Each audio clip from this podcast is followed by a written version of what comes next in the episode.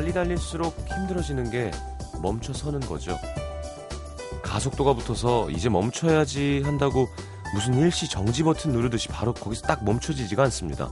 게다가 급하게 멈출수록 충격도 크게 오죠.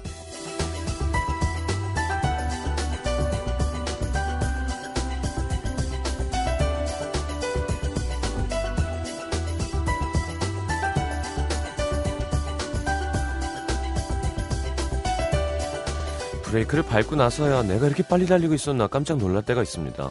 뻥 뚫린 고속도로에서 시속 110으로 막 신나게 달리다 보면 80km도 느리게 느껴지는 것처럼 어느새 그 빠른 속도에 익숙해져서 감을 잃게 되는 거죠. 이게 참 위험한 것 같습니다.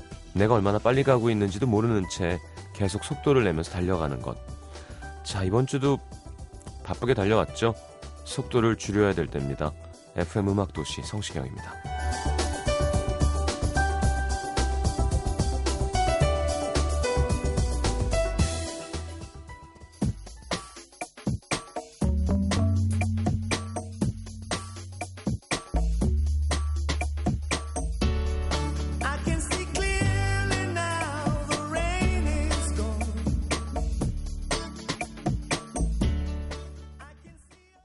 자, 지미 클리프의 I Can See Clearly Now Cool Running OST 중에서 골랐습니다. Cool Running이란 영화 아, 시는 분들은 제 나이 또래인 거예요. 아, 조금 자다가 와서 그런지 목소리가 잠겨 있는데 좋아지겠죠? 네. 죄송합니다. 자, 오늘 김혜리 기자님과 함께하는 Princess Bride 함께 할 거고요. 어, 광고 듣고 여러분 안부 조금만 여쭤보고 코너 바로 함께 하겠습니다.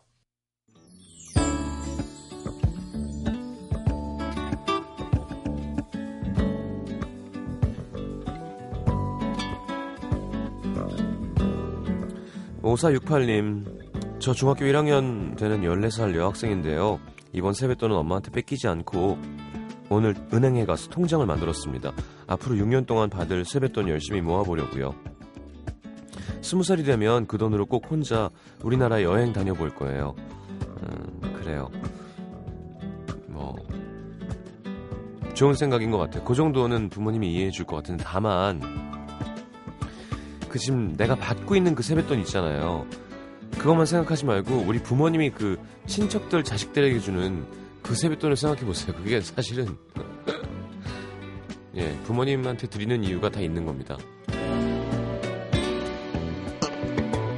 이은옥 씨 오늘 아침부터 완전 감동받은 날이었습니다. 아침 골목길 앞에 나섰는데 남자친구가 새벽부터 와서 기다리고 있는 거죠. 나 회사 데려다 주려고 집에서 5시에 나왔다는데 연애한 지 오래돼서 잊어버렸던 설렘이 다시 절 덮쳤습니다. 내일은 남자친구가 야근한다 했는데 제가 회사 앞에서 기다리려고요. 그래요. 설렘이 덮쳤을 때는 이은옥 씨가 남자친구를 덮쳐야죠.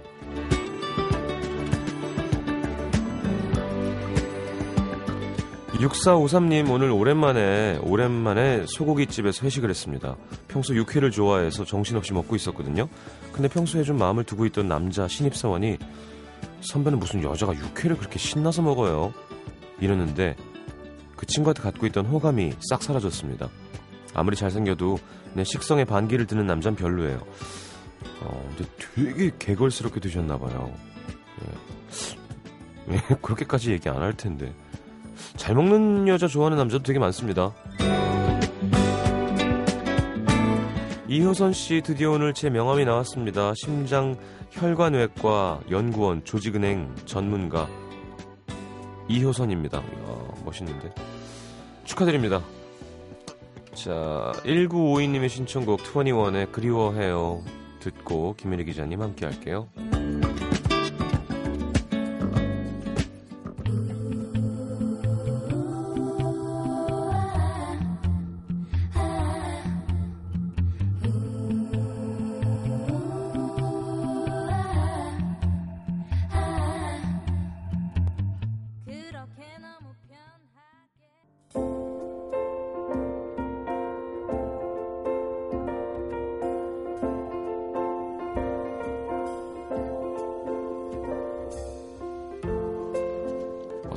어떤 책에서 보니까 아동 뮤지컬이나 아동 연극을 하는 배우들이 겪는 일들이 있다고 합니다.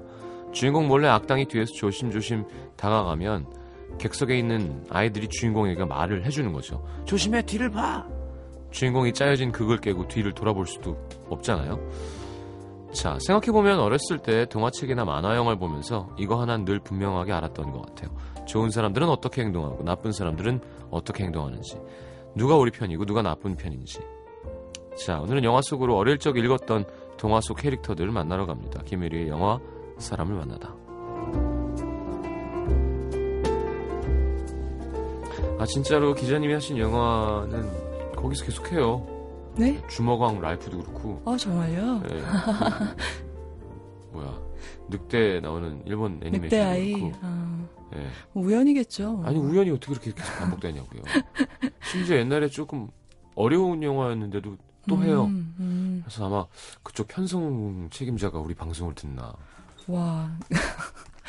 계시면 손 좀 흔들어 봐 주세요. 흔들면 진짜 무섭겠다, 집에서 이렇게.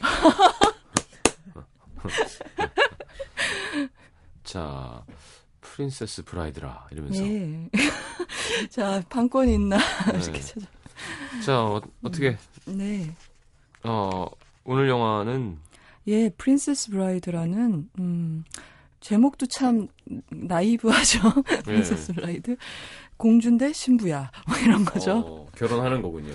음, 그러니까. 왜 princess, 뭐, widow 이름은 좀 특이한가요?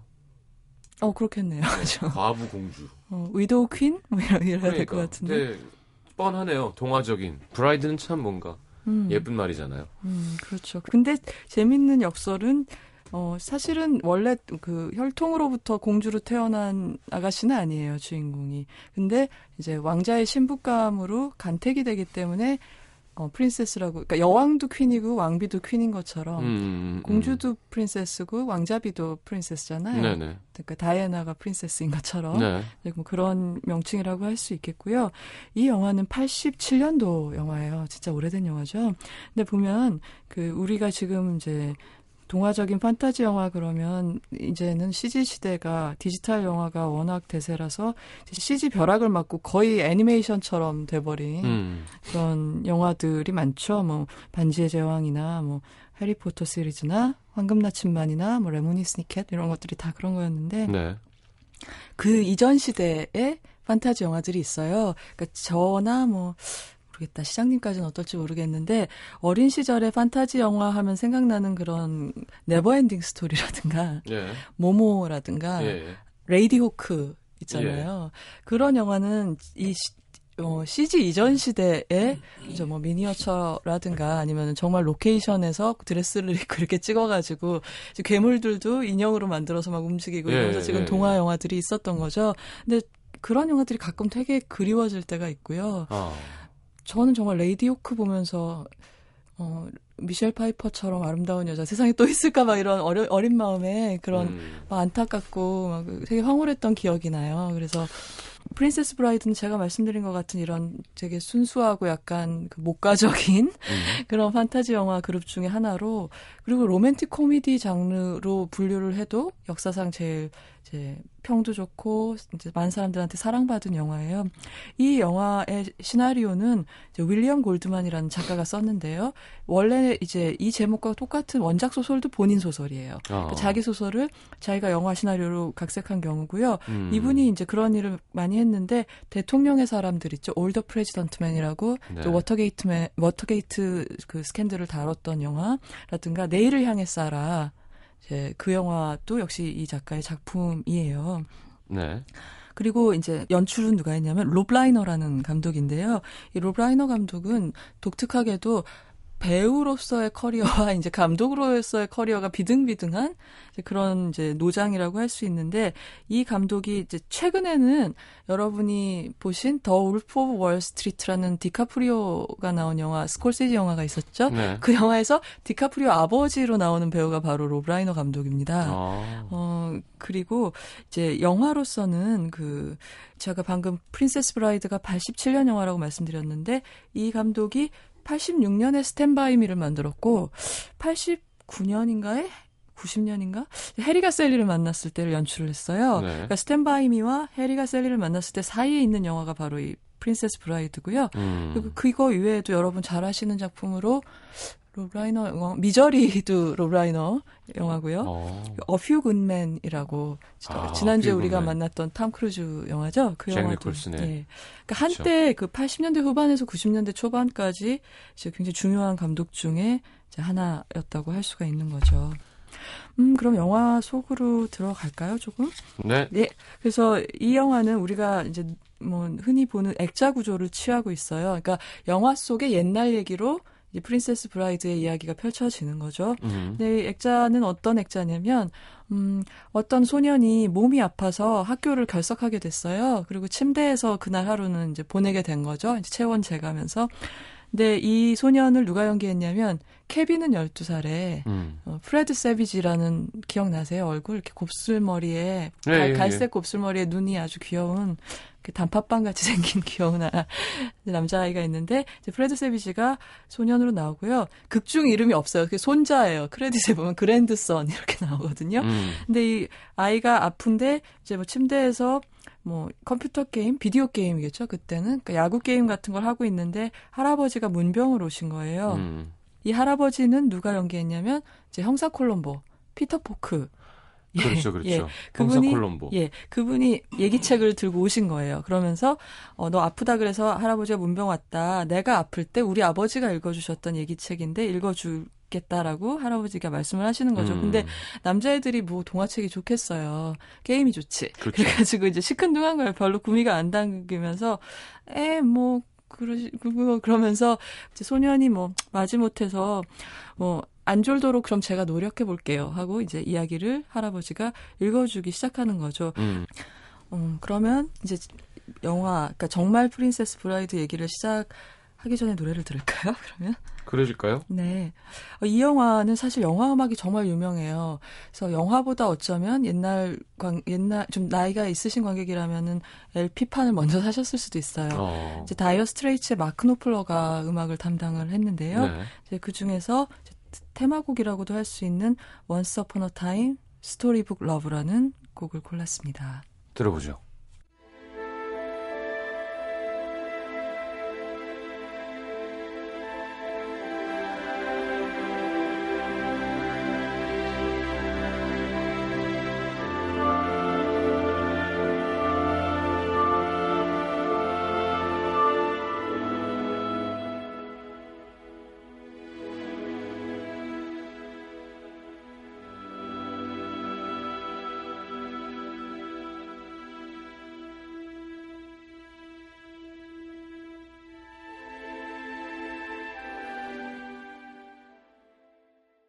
자, 그럼 이제 스토리로 들어가야죠. 네. 네. 그래서 어, 할아버지가 옛날 옛적에 하면서 얘기를 하시는 거죠. Once Upon a Time. 예. 네. 왠지 오늘은 구연 동화처럼 해야 될 것. 네.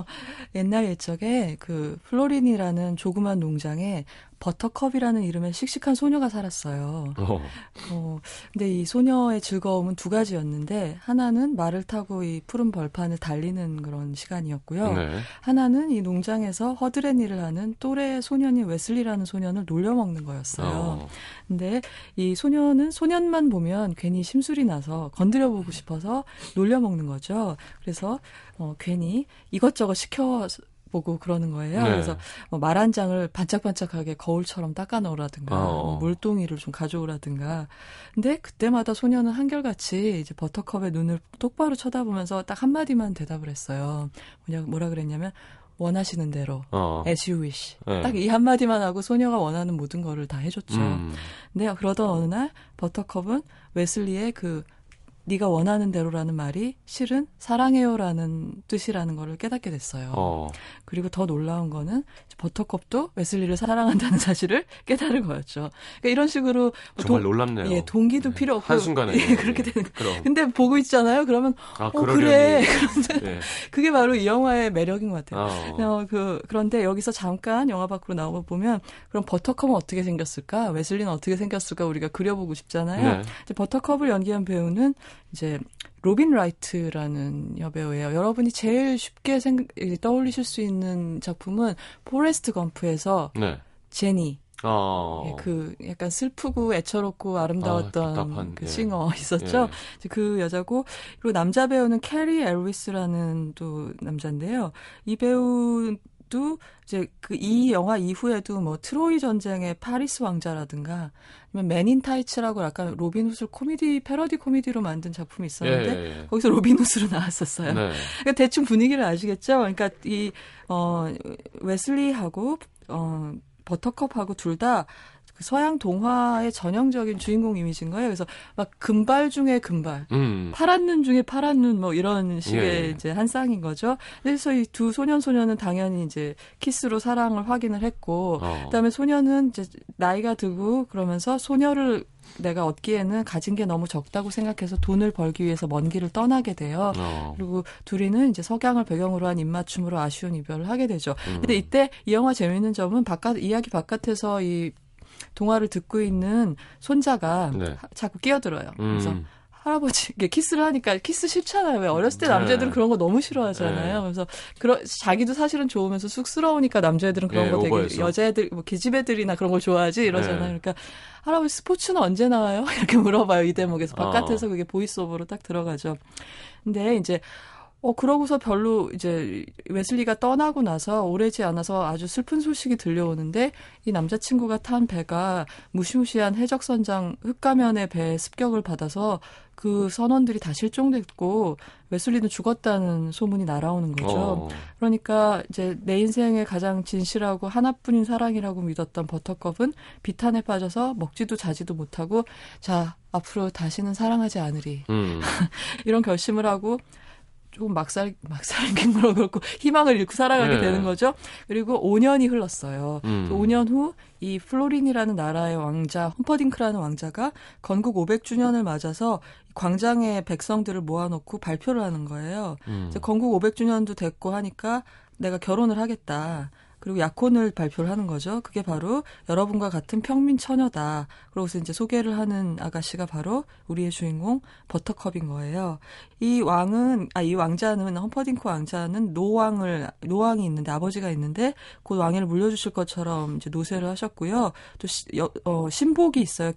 백작이 한 사람 있는데 그 사람은 손가락이 여섯인 그런 특징을 갖고 있는 네. 이제 백작이에요. 근데 이제 버터컵은 왜 그랬냐면 웨슬리가 아니라면 누구라도 상관이 없다고 생각을 한 거예요. 그래서 누구랑 결혼해도 마찬가지라고 생각을 하고 이제 결혼식을 앞두고 슬픈 얼굴로 지내고 있는데 그러다 역시 마음을 달래기 위해서 말을 타고 이제 숲, 숲으로 산책을 나갔다가 어, 처음 보는 3인조하고 마주치게 되는 거죠. 근데 이 3인조가 보면은 도미솔이에요. 그러니까 트리오인데 키가 한 사람은 방금 이제 시장님이 음. 찾아보신 거인이고 한 사람은 이제 정 보통 키 중키고요. 네. 나머지 한 사람은 아주 키가 작고 이제 머리숱이 없죠. 그래서 보고 있으면 키가 도미 솔 이렇게 올라가는데 이 3인조가 물어보는 거죠. 저 아가씨 여기 민가가 어디쯤입니까? 물어보니까 어, 여기 민가는 아주 먼데요. 그러니까 네. 아 그래요? 그러면은 비명을 질러도 안 들리겠네요. 그러면서 냉큼 납치를 하는 거죠 버터컵을. 그래서 결박해서 포로로 잡아가는데 어 이 세 사람 중에 브레인은 제일 키가 작은 이제 남자예요. 그리고 어, 보- 보통 키의 남자는 검술에 능한 그 스페인 남자고요. 네. 그 사람의 이름은 이니고 몬토야라고 하죠. 어. 그리고 세 번째가 바로 우리가 본 사진으로 본 거인. 네. 근데 이 거인은 이제 몸이 크고 힘이 세고 반면에 성격이 순하고 너그러워요. 네. 그러니까 몸만 큰 게 아니라 대인배요, 대인배. 어. 그래서 근데 납치를 하고 나서 이제 납치하는 것까지는 셋이 알고 있었는데 이제 죽여야 된다라고 이 브레인인 키 작은 남자가 얘기를 하니까 이 세 팀 세 사람의 리더라고 할 수 있죠. 그러니까 그 두 사람 나머지 두 사람은 야 살인까지는 나는 동의할 수가 없는데 어. 그럴 생각은 없는데라고 얘기를 한 거예요. 이제 딱 보면은 이 3인조가 악당은 악당인데 좀 허술하다고 해야 될까요? 이제 그런 거고 원래 이들이 원해서 이걸 했다기보다 사주를 받은 거예요. 그게 어. 누군가의 사주인가는 뒤로 가야 나오는 거죠.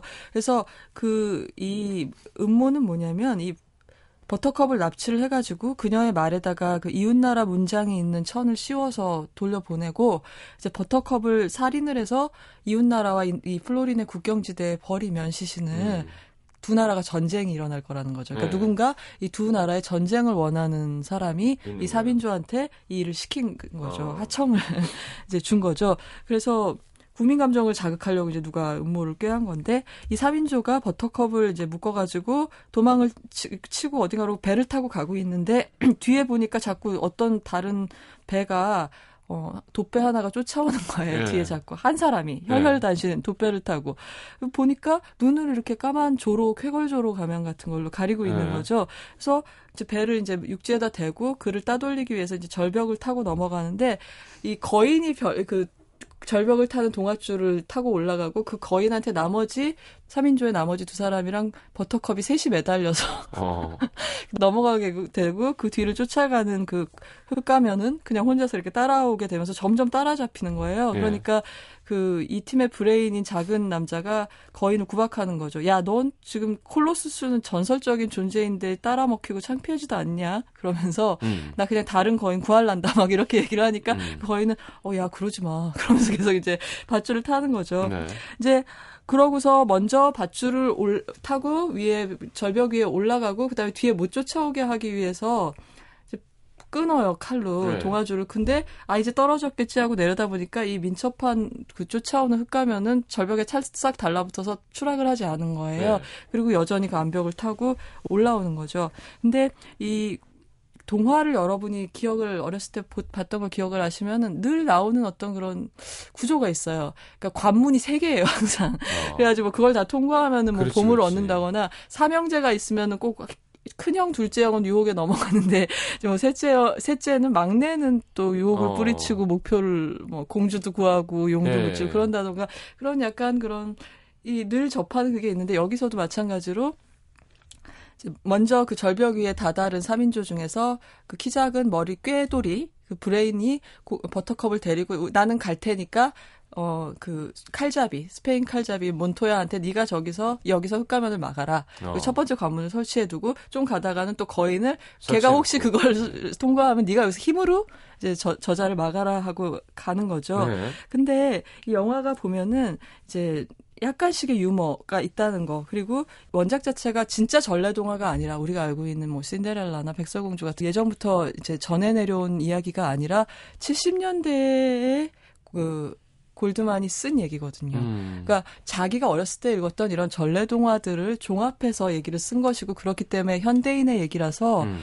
어그 뭐랄까 거기에 대해서 약간씩 윙크가 들어 있는 거예요. 아. 그러니까 비틀은 거죠. 전형적이지 않게 예. 유머도 약간 넣어서 그래서 아이들은 아이들대로 몰입해서 볼 수 있고 어른들도? 어른들 어른대로 아, 참 동화가 웃기지 그러면서 이제 예, 볼수 예, 있는 예. 이제 그런 양, 양가적인 면이 있는데 그걸 바로 이 흑가면과 이 3인조가 대결을 하는 장면부터 우리가 느낄 수가 있어요.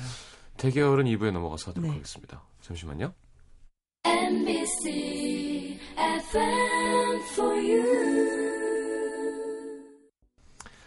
자, 그럼 칼집이랑 처음 싸우나요? 네, 근데 먼저 이제 두, 두 동료는 가고 위에서 혼자 기다리는 거예요. 흑가면 타고 네. 올라오길.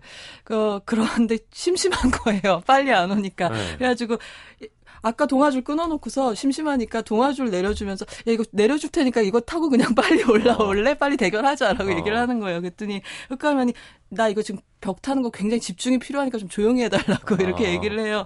그리고 내가 네가 그 동아줄 안 끊는다고 내가 어떻게 믿냐? 그랬더니 아 그래? 그러더니 그러면서 몬토야가 내가 스페인의 명예를 걸고 네가 올라 올라올 때까지 동아줄 안 끊을게 그랬는데 어. 여기서 또 어른들을 위한 조크가 뭐냐면 알고 보니까 스- 포르투갈 사람이. 아니 그러니까 그렇지 말이야 네. 그런 식으로 스페인의 명예 더 못 믿겠다 그렇게 어. 얘기를 하죠.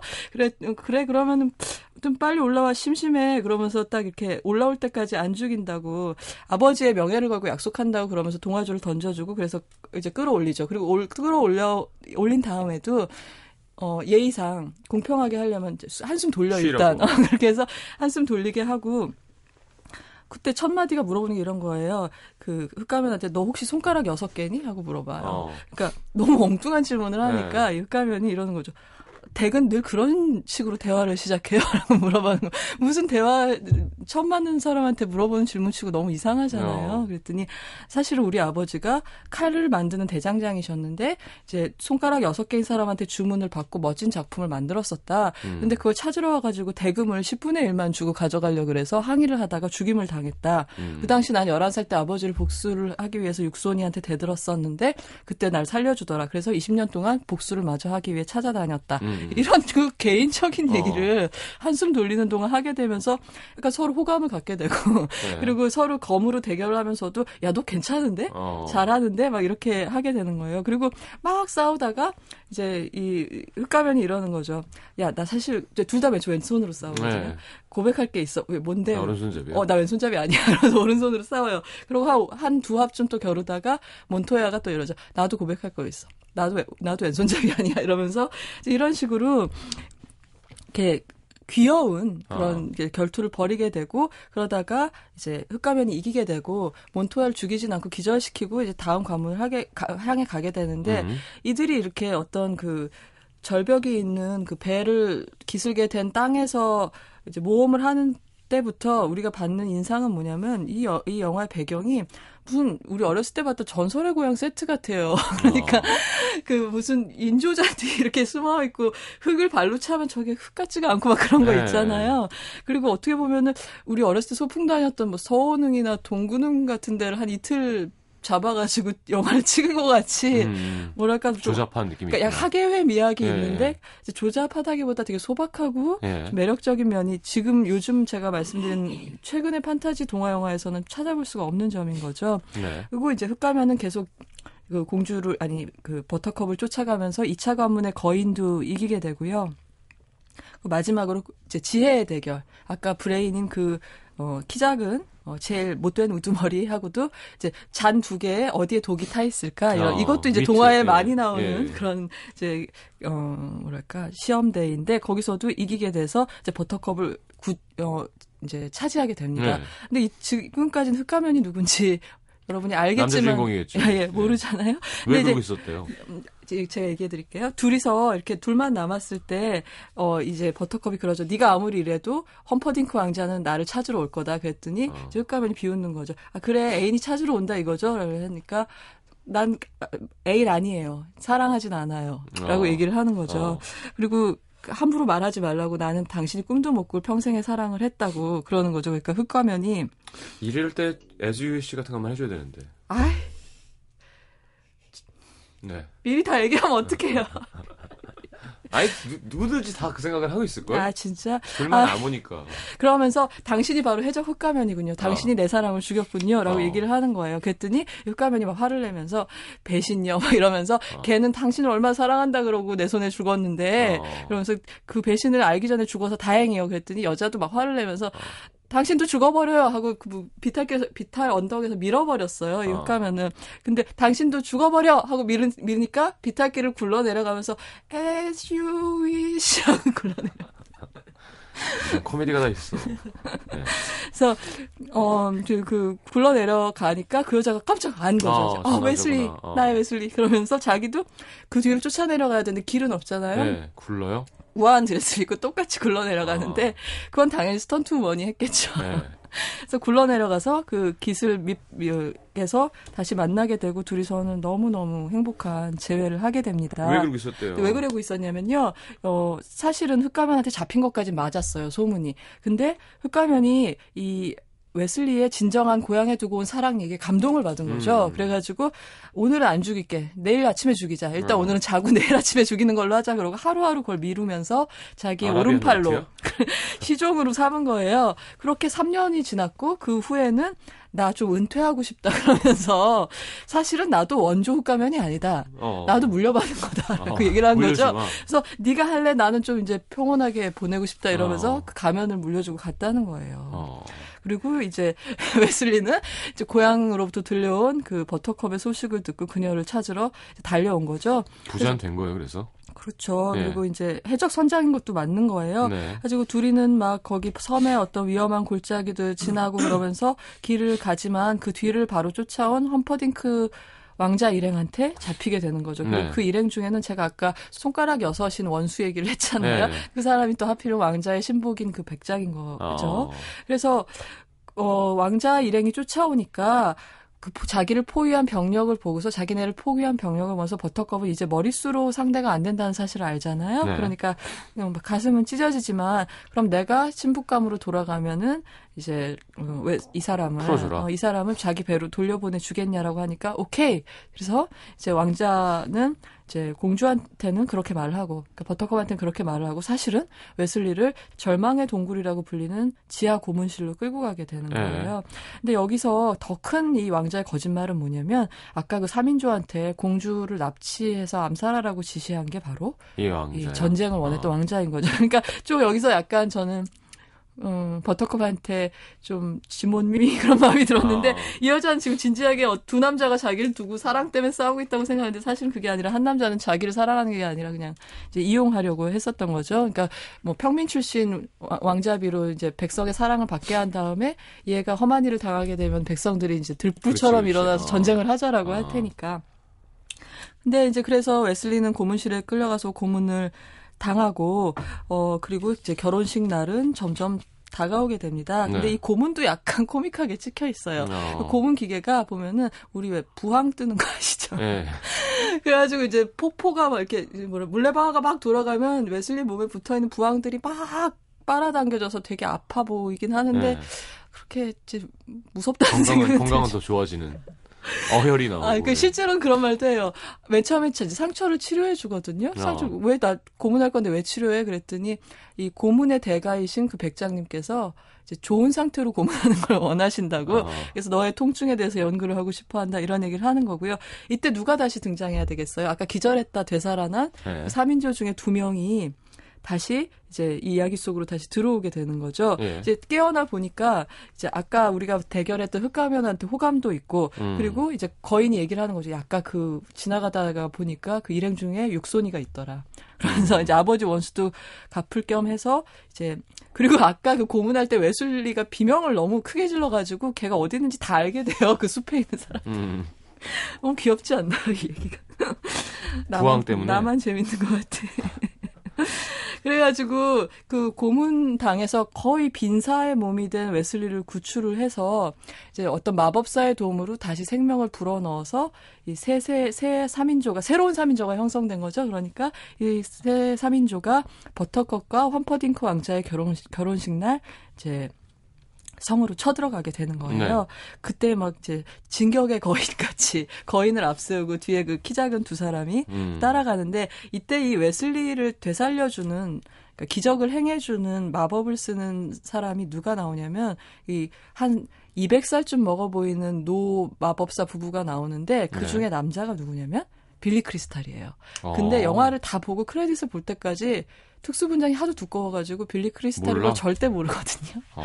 어, 그래서, 뭐, 이, 뭐, 영화는 뭐, 여러분 다 예상하시다시피, 뭐, 마지막 클라이맥스로 가지만 또 웃기기도 한 그런 클라이맥스를 지나서 사랑을 이루고 전쟁을 막고, 그리고 역시 이야기는 뭐, 이, 이 세계에서 키스가 발명된 이후에 역대 5위 강렬한 키스를 다 제친 아 진짜. 가장 이제 뜨거운 키스로 이제 마무리를 하게 되는 거예요. 그러니까 네. 들어보면은 여러분들이 아시겠지만 이 얘기는 믿으라고 하는 얘기가 아니라 그러니까 사랑하라고 들려주는 얘기예요. 그러니까 이 정붙이라고 그러니까 이 얘기 예쁘지 않아요? 사랑스럽지 않아요? 하고 들려주는 그런 얘기고요. 음. 그리고 듣고 있, 아, 영화를 보고 있다 보면 어떤 느낌이 드냐면 마치 아까 제가 뭐 동구릉 빌려서 찍은 영화 같아요. 이런 말씀도 드렸지만 네. 뭐 리코더, 트라이앵글, 뭐 캐스터네츠 이런 악기들로 연주하는 되게 좋은 음악을 듣고 있다는 그런 그런 인상을 주는 음. 영화인 거죠. 그러니까 최근에 그런 판타지 영화가 사실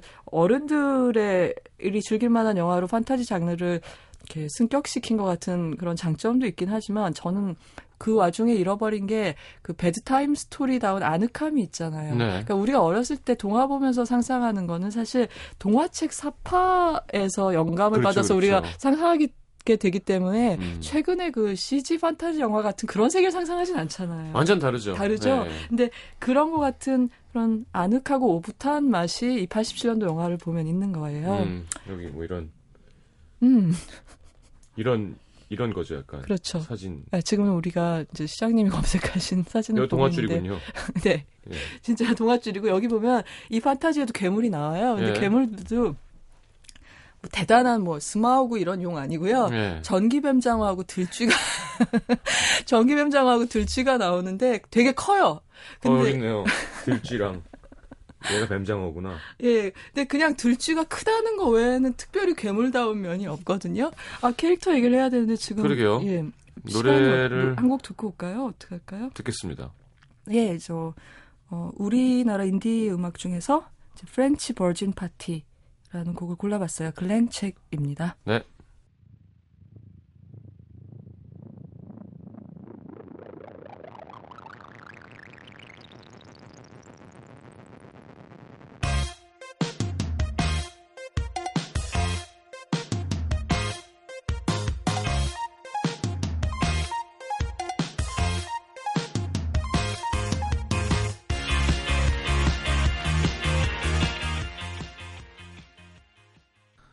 자, 캐릭터 뭐 예, 이, 오늘은 줄거리가 정말 예.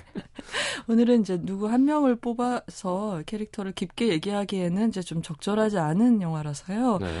대체로 이제 동화의 인물들이 어떤가 이런 얘기를 할까 싶은데요. 네. 제가 말씀드린 대로 엄연히 원작도 현대에 쓰여진 동화이기 때문에 이 뭐랄까 이 오리지널이라기보다 우리가 아는 동화적 캐릭터에 한 번 이제 필터링된 음. 거울상 같은 어, 현대적인 윙크가 들어있는 캐릭터들이라고 할 수 있고 보면 대체로 동화 캐릭터들의 특징이 주연들이 재미가 없어요. 아. 그 조연들이 그죠, 재밌죠. 그죠, 그죠. 아니면 악당이 재밌거나 조연들이 재밌죠. 그래서 이- 지금 우리 주인공들도 보면 이 아가씨 버터컵이랑 웨슬리도 그 자체로서 보면 좀 특히 아가씨가 좀 재미가 없어요. 웨슬리는 말도 잘하고 위트도 있는데 음. 어, 이 두 주인공의 외모는 딱 그 fair라는 영어의 형용사가 딱 어울리는 그런 외모예요. 음. 그러니까 fair라는 말이 여러 가지 이, 이 뉘앙스가 있는데 물론 예쁘다, 아름답다가 있겠죠. 근데 fair라는 말은 공정하다, 바르다 그런 의미도 있잖아요. 네. 그리고 그다음에 어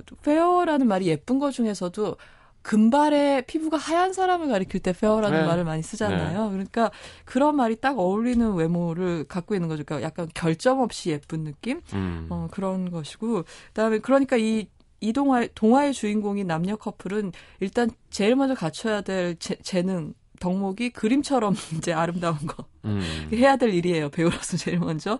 예, 그런 것이고. 이 둘 중에서 조금 더 흥미로운 이 청년, 웨슬리, 흑가면으로 나중에 변해서 오게 되는 이 사람은 말하자면 왕자님 역할인데, 네. 영웅이라기보다는 이 프린세스 브라이드에서는 트릭스터에 가까운 영웅이에요. 아이고. 네. 예, 그러니까 그 영웅은 자기가 나서서 제일 큰 무공도 세우고 모든 계획도 자기가 다 세우고 뭐 이런 어 비중이 제일 큰 캐릭터지만 여기서 보면은 어 얘는 제일 클라이맥스가 되는 어 액션씬에서는 아까 말씀드린 대로 고문 후유증으로 마, 몸도 못 가누고 흐느적거리고 있기 때문에 네. 이제 그냥 말로 다 하고 그다음에 거인한테 지시해서 이제 거인이 그걸 다 하게 되고 이런 좀 웃긴 장면들이 나와요. 그래서 네. 이런 요소가 얼굴은 굉장히 말, 말짱하게 잘생겼는데 이런 좀 웃긴 역할을 한다는 게 나중에 이 배우가 이 Men in Tights 같은 로빈 훗을 패러디한 코미디에서 나오게 되고 이런 토대가 되지 않았나 그리고 싶 약간 좀 진지한 영화는 생각나는 게 없어요, 이 사람 얼굴. 그렇죠. 네. 근데 사실 이 영화 그 이후에 참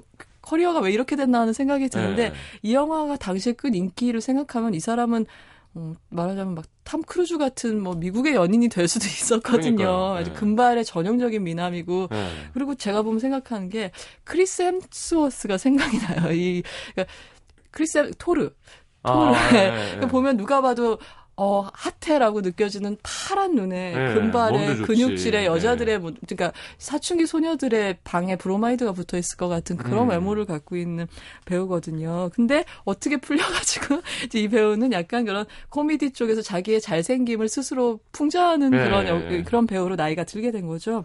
그러게. 그리고 이런 이제 남주인공의 큰 외모적 특징 중에 하나는 항상 치아가 방금 스케일링을 하고 온 것처럼 네. 고, 네, 고르고 하얗고 막 이- 이런 거죠.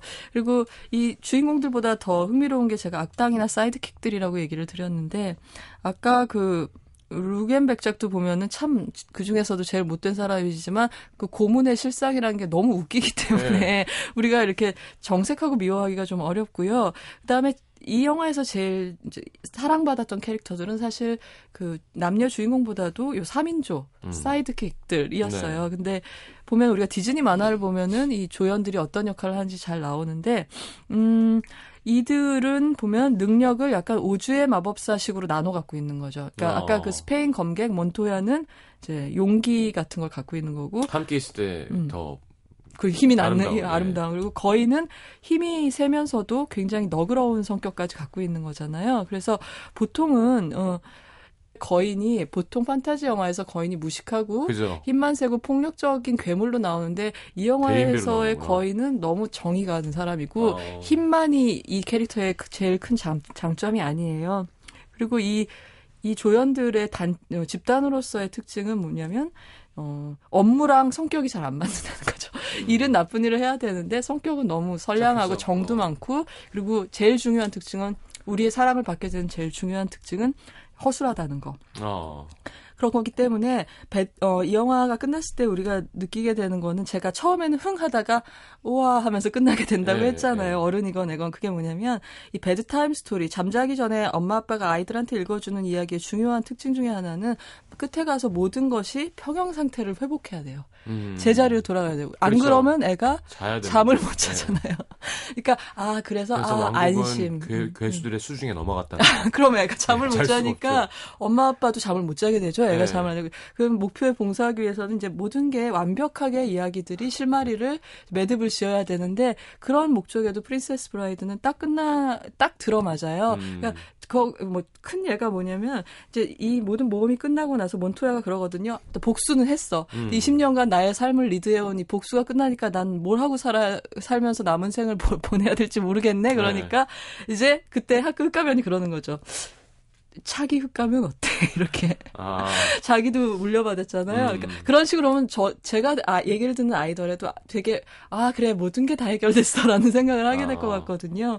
그러니까 그런 면에서 이게 쉽게 쓸 수 있는 이야기나 쉽게 쓸 수 있는 시나리오는 아니라는 거고 또 이 영화의 중요한 미덕 중에 하나는 저는 이런 영화를 만들었을 때 만약에 이 연출자가 진실로 이런 얘기에 미덕을 안 믿는 사람이었다면 음. 영화가 오글거리거나 음. 왜냐면 내가 안 믿는 걸 하려니까 억지스러운 거죠. 그쵸. 아니면은 그냥 되게 시니컬한 패러디가 되거나 둘 중에 하나가 될 그 위험성이 되게 높다고 생각하는데 롬라이너 영화를 보면은 다른 작품 아까 제가 말씀드린 영화들을 봐도 그렇고 뭐 해리가 셀리도 네. 그렇고 스탠바이미도 그렇고 좀 성선설을 믿는 감독인 것 같아요. 음, 그러니까 사람이 좀 선량하고 보고 나면 기분이 좋아지는. 예, 그리고 세상이 결국은 선하다라는 이제 그걸 실제로 믿는 사람이 아니 었나 싶고 그렇기 때문에 이 영화가 설득력을 갖고 우리도 그냥 어떤 그 현실적인 판단력 같은 걸 잠시 유보하고 잠깐 순진해져서 이제 즐길 수 있게 되지 않나. 그러니까 음. 전혀 이런 상투적인 스테레오타입들에 대해서 이 영화가 농담을 하면서도 걔네들 싫어해서 하는 게 어. 비웃지는 음. 않거든요. 근데 이게 쉽게 들리지만 아까 말씀 제가 말씀드린 대로 손발이 오그라들지 않으면은 되게 냉소적이 되기 쉽단 말이에요. 그렇죠. 근데 프린세스 브라이드가 두고두고 사람들한테 사랑받는 이유는 어. 그두 가지 이제 함정을 다 넣- 피했기 때문이 아닌가 그런 음, 생각이 듭니다. 잘 알겠습니다. 자, The Princess Bride 함께했습니다. 다음 주 영화는요? 다음 주에는 이제 비기너스라는 영화고요. 네. 크리스토퍼 플러머랑 이완 맥그리거가 부자로 나오고 아주 우리 잊지 못할 영화 속 강아지 중에 한 마리가 나옵니다. 음. 그 영화로 다시 찾아뵙겠습니다. 감사합니다. 안녕히 가십시오. 안녕히 계세요. 자, 2부 이렇게 마칠게요. 3부에 다시 오겠습니다.